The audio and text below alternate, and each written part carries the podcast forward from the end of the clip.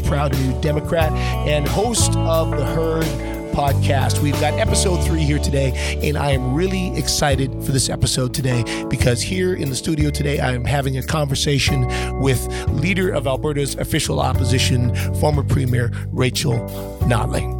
Now, let me tell you, I first met Rachel back in 2014.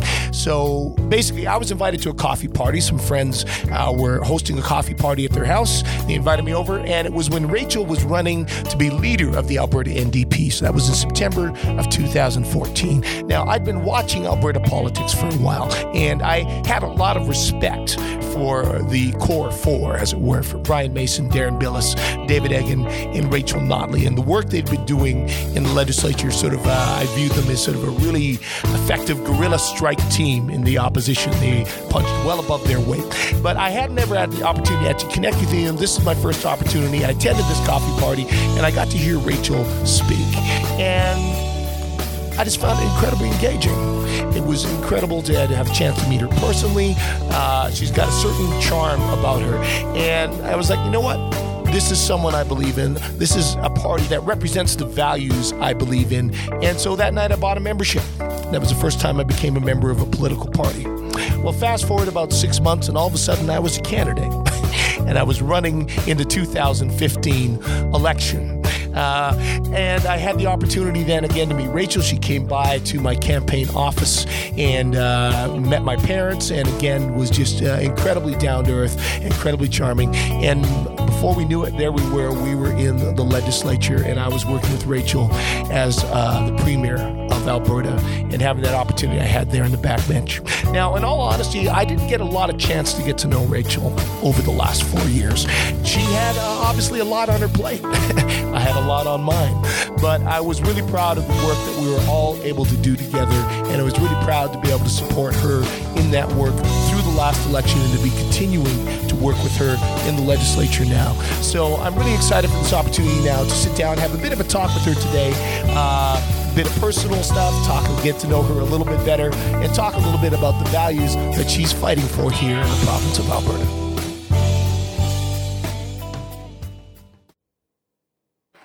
All right. Well, thanks, Rachel. Really appreciate you coming in today. So let's wind back the clock a little bit. So we're back in 2008. You're a successful lawyer. You've got a growing family, uh, a nice, fulfilling life. What on earth possessed you to get into politics? Oh, I sometimes ask myself that, uh, even now. Um, you know, what I always used to tell people back in the day is, is you know, like as with all lawyers, you know, you can you can fight the same fight over and over and over again, uh, or you can just change the law so that nobody has to have that fight. And I will say that there were a lot of things that I was fighting about over and over and again, right up until the time I got elected. And I was very pleased that in our term after 2015, we we got to change a lot of those laws very quickly uh, so somebody doesn't have to have that fight over and over again. That's great. So you spent that, so you had done that work as a lawyer. You get yourself elected, you find yourself in the House, you're going into QP. Did your experience as a lawyer help set you up for that at all? Oh, not originally. uh, no, originally it was just very overwhelming, and I was super stressed and anxious uh, and intimidated by the process. Uh, you may or may not recall, but but about three weeks after I got elected, uh, one of my uh, my part time CAs who mm. had been hired by and and I'd kept on um, in my office decided that um, without letting me know that she was going to repel herself from the roof of the Shaw uh, Center in front of uh, Ed Stelmach uh, and that. drop a, a, a banners uh, that was quite critical of Ed Stelmach. So I found out about it same time the media when the media broke it was when i found out that it was her and uh, i spent uh, it was a bit of baptism by fire i spent two or three days being followed and this is not by the media a, right. a gaggle of about 20 medias back in the day when oh, there was actually 20 when we still yeah. had lots of reporters and you know a very angry gaggle of reporters wanting me to answer for this and uh, you know as a new opposition member you're typically chasing the media but this right. time they were chasing me like literally three weeks yeah. into being elected so that was fun fun. Uh, anywho, uh, moved on from that to having learning the house, and and Brian Mason loves to tell the story about how at one point he tried to get up to go to the bathroom, and I sort of dug my claws into his arm and said, "You are not leaving me in here by myself. I don't know what I'm doing." Um, but eventually, I, you know, I mean, immediately I became the critic of for 13 Ministries, Okay. and soon enough, I learned, you know, I had a question every day, and and uh, I had to do, you know, uh, be be the critic for 13 Ministries. So eventually, you learn your way around, and I guess I did. Yeah, that's excellent. A lot of variety. And speaking of which, so it's not all down. There's some fun parts of the job. Mm-hmm. So uh, I know one of the parts you really enjoyed, at least from the photographic evidence, is uh, getting to meet babies Mhm. Oh, and love uh, meeting, meeting getting to babies. meet puppies and all manner of animals. Oh, babies, puppies. Pretty much anything good. cuddly. The best things. But I got to ask, you know, so given good. Do you have a puppy, David? Uh, I don't. Actually, I, feel had a like want to leave but, now. yeah. This this interview. I was promised a puppy. Oh, I, What? I'm no sorry. puppy? Uh, Oh, we'll, we'll see what we can do. I'm talking to my staff. So I'm just wondering, in all these times you've had the chance to sort of uh, play with babies and puppies and everything, you ever uh, been on the receiving end of a bit of an accident? Uh, of, uh, not that I can actually remember. You That- know, that's pretty Um, impressive. You know, I mean, I, I will actually say I think there's the occasional parent that that has a baby that's already gone through that, and they give it to me because they just don't want to hold it at that point. But uh, uh, you know, no, I not that I can think of. But then again, when you when you have a dog, which I do, and you've been a mother, which I have and am, um, you don't even notice those things. Right. Fair enough. It's kind of just, It just water it's, off a duck's back. Yeah, exactly. Yeah. it's all part of the course.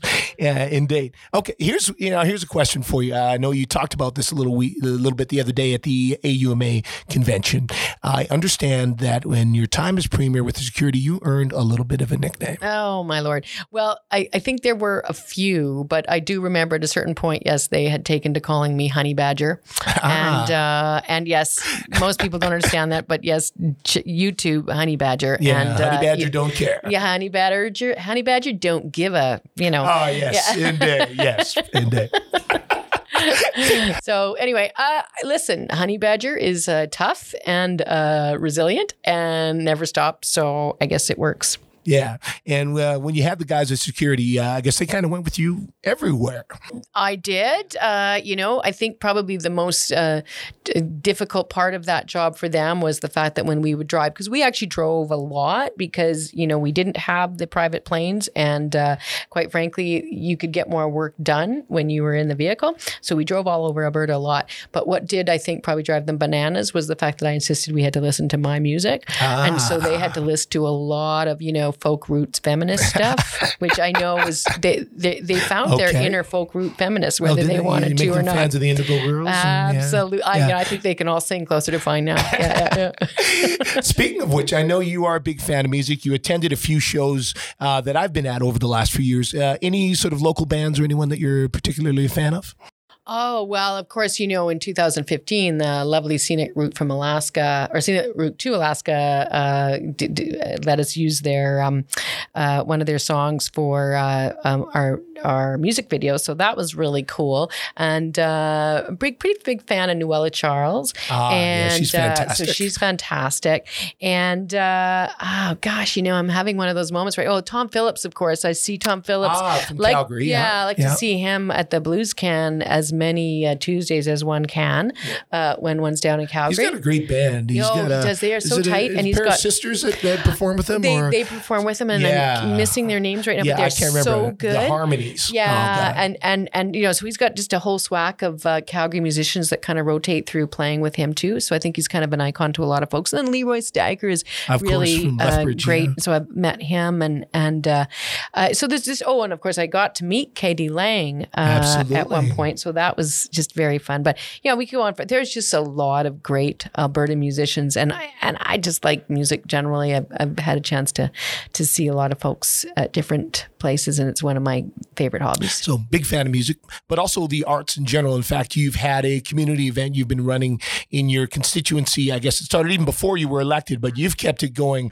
Art from the unknown. Exactly. So so yeah, it was started originally by Raj Pannu, and then I kept it going once I was elected in 2008. So I haven't added but it's been it's a community staple, and it's a it's an op. It, we, what we basically do is we create a studio or a gallery uh, for emerging artists to show their art, and and then we do everything we can to get people out to it so that these folks can show and of course sell their art because mm that's what's the most important thing. So we call it Art from the Unknown, and this year it's uh, uh, runs Friday, October 25th through to the 27th, and it takes place as usual at the Strathcona Performing Arts Center, which is at 8426 Gateway Boulevard, or better known as just immediately north of the Strathcona Farmers Market. Right. And uh, on the Friday night, starting at six until nine, we also have a reception that's open to anybody, uh, where we will have uh, wine and cheese, and of course throughout the event we also have a bit of live music playing,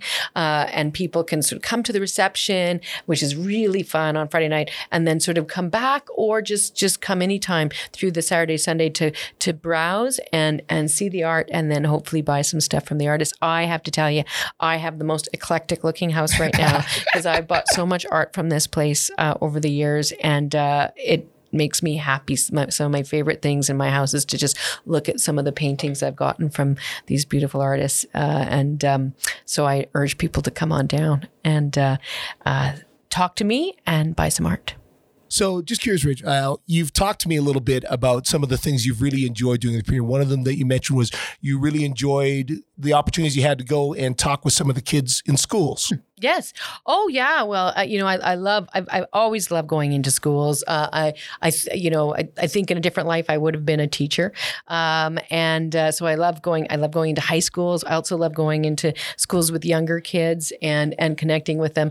I, I really enjoy uh, reading uh, during read-in week. I'd like to take Mouseland, written by Tommy Douglas, uh, into the schools. I tell you, if if you wanting to troll Jason Kenney, there is nothing more effective than and going into a school and reading Mouseland to another group of 30 grade six students. It drives him bananas. Indeed. Now, tell me a little bit now, Mouseland, for those who don't know, uh, what's that about? What's uh, So Mouseland is is uh, a story. It's, it's basically a storyfied version of, of um, what Tommy Douglas used to describe in his speeches back in the day. Uh, Tommy Douglas, of course, being the former premier of Saskatchewan, who's the father of Medicare. Um, and he used to tell a story just about a bunch of mice who whose life were, lives were getting harder and harder, and they repeatedly um, elected cats, uh, who then came up with more laws that made their lives even harder. And so eventually, a mouse comes along and says, "Hey, why don't we elect a mouse instead of a cat?" so we can take care of ourselves. And that's basically the story. I mean, he does a much better job, um, and it's much longer.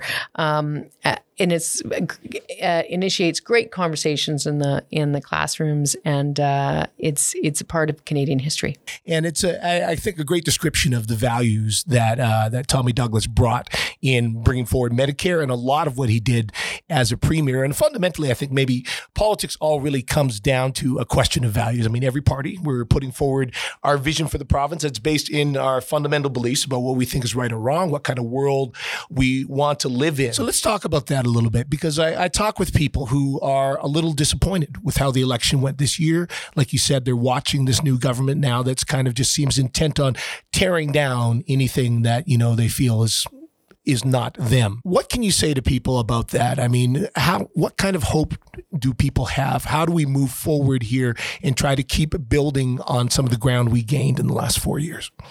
Well, I mean, I think that that uh, you know, at the end of the day, if, if you are engaged in politics for something that is not about yourself, but it's for something that's bigger than yourself, um, and you you you feel it in your your heart, um, and you approach it with integrity and with uh, diligence um, and with effort, that sooner or later, uh, you know, you're going to see go- uh, better outcomes. Um, I, I I believe that. I have to believe that, and uh, I think that that there are many many many other people people throughout our province that do that too. They go to work every day and they do that work already. Uh, there are people who volunteer every day and they do that work already.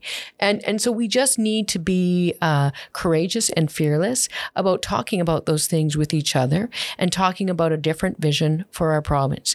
Um, we've been through a tough time in Alberta and and that's real but I think we need to make sure that we don't let the loss that we've experienced as a province define our thinking uh, in a way that limits our future for a really long time. And I and I think that that the loss we experienced as a province as a result of the drop in the price of oil defined our thinking in a very uh, definitive way in the last election. That is fine, but I think we need to pick ourselves up and start planning for a better future, and that means. Uh, thinking about what we can do together to make that happen. And sometimes I think we recognize that change takes a long time. You can put a lot of work in that maybe mm-hmm. isn't seen. We talked earlier about some of our favorite bands, and I know myself coming out of the music industry, a lot of times you'll see a band make it big. You go, wow, that's amazing. You know, they just came out of nowhere when that band, you know, they spent a, a decade toiling in the underground and playing bars and touring across the country before that opportunity broke. Now, you were telling me a similar sort of story about your recent uh, experience at Event, uh, recognizing 75 years years since Tommy Douglas first became premier.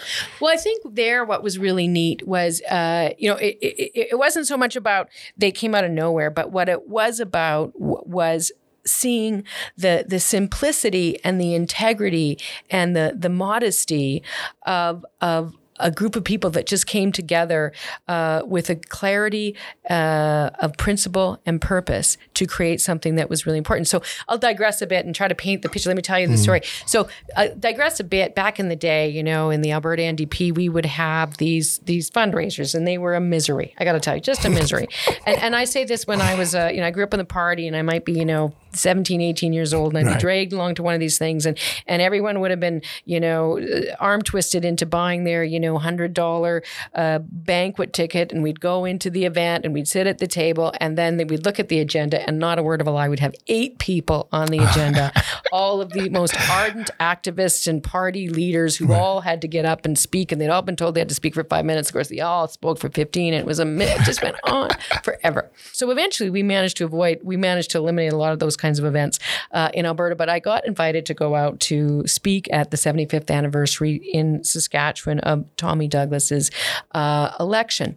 And I walk into this room and it's the average age is you know probably 65 70 years old and everyone's do, diligently bought their $100 ticket mm. and and I sit down and I look at the agenda and sure enough there's a lot of people on the agenda and I'm like oh here we go but slowly over the course of the night, it was it was like you know 200 yeah. people in the room. It was or 250. It was very modest, uh, you know, kind of down. Uh, you know, it was just just not a down, but right. but just a just a humble, modest kind of uh, real sort of affair. But as people were talking, this light slowly started to go on for me, and I realized that I was. Uh, I was witnessing absolutely beautiful living history huh. as as each of the speakers got up to speak about um, not just Tommy Douglas, but but uh, we ha- you know uh, Roy Romanow got up and he spoke about his relationship with Tommy Douglas and his time uh, in the Saskatchewan government, even well before he was premier. And and Lorne Calvert got up and he talked about sort of the the social justice, religious history of the party, and then and then this fellow got up and or one person got up and talked about the history of Allan Blakeney. I mean, here's a guy who was an MLA for 28 years after having been a deputy minister in government and a Rhodes Scholar. And he just dedicated himself to public service. And then this other fellow got up, he's like 96 years old, and he started mm-hmm. talking about Woodrow Lloyd, who was the health minister who finally landed public health care. And, and, uh, and he talked about the fights with the doctors. And this guy's like 97 years old. He did not search for a word once. He spoke without notes and wow. he told us this story. And, and at the end of the night, yes, we went off the agenda and it took a bit longer than we'd expected. But there were all these real stories of these group of, of people who were so dedicated and, and so passionate about bringing in public health care in Saskatchewan. It didn't happen overnight. It took something like 15 years of their government. But these people just quietly in this room telling the stories of how they were all part of what ultimately became the best thing that Canadians have ever done for each other in our history as a country. And I realized that it could just be these these this group of 200 people who bought their their $100 ticket uh, and they didn't have the glitz of the super rich. They didn't have all the bells and whistles. They didn't have all the contacts, they didn't have all the the uh, the you know the media on in their uh, you know in their corner they didn't have all that they were just a group of earnest hardworking people mm. who thought that they could make life better for folks and then they just did it and it was incredibly inspiring for me. And I said to someone, you know, I don't think you folks in Saskatchewan, I think you take for granted the the import of of what you did and who these people are. Anyway, it's kind of cool. That's an incredible story. I think probably a good one to go out on. And, and I'll say this, Rich, I've really appreciated the opportunity I've had to work with you so far. You know, since we got in 2015, I think we've had the chance to make a little bit of history in some respects here. We did a little bit here, yeah, too. a little bit. and uh, I don't think we're done yet. We are absolutely not done yet. There is more work to be done, absolutely. more things that we can do to make life better for all Albertans. Absolutely. Thanks, Rachel. Thanks, David.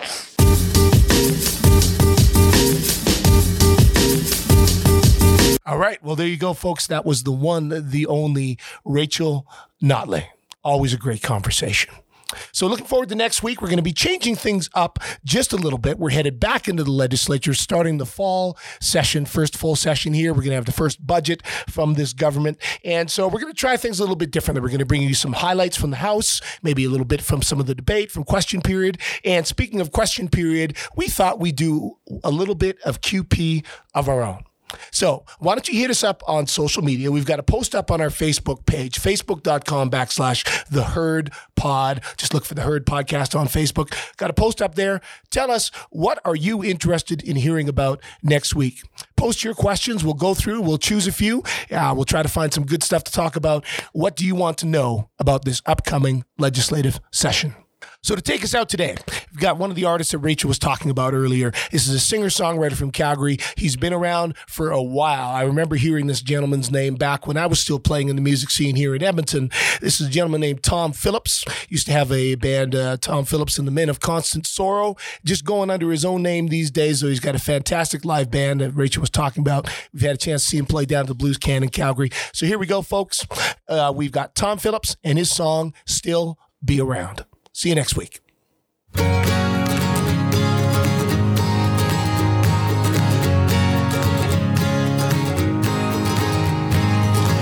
don't see you through the windshield. I don't see you in faces looking back at me. Alcohol doesn't have much that matters to say. Can't imagine where you and time kill will stay. When the Bible is a bottle hardwood floor's home. When the morning comes twice a day or not at all. If I break in two, will you put me back together? When this puzzle's figured out, will you still be around to say you've just been there, walking the line upside down? Walk and breathe many a cancer smile with a one eye's too slow to beat the coffin. Won't tell it on the TV. Can't sit on the radio. Pay to mood off the shelf and into our minds until you can't tell the truth when it's right in front of your eyes. When the Bible is a bottle, hardwood floor's home. When the morning comes twice a day or not at all. If I break in two, will you put me back together? When this puzzle's figured out, will you still be around to say you've just been there, walking the line upside down?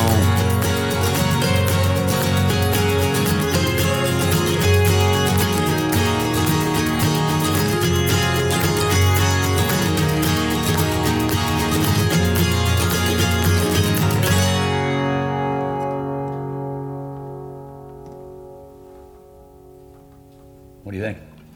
Maybe one more real quick.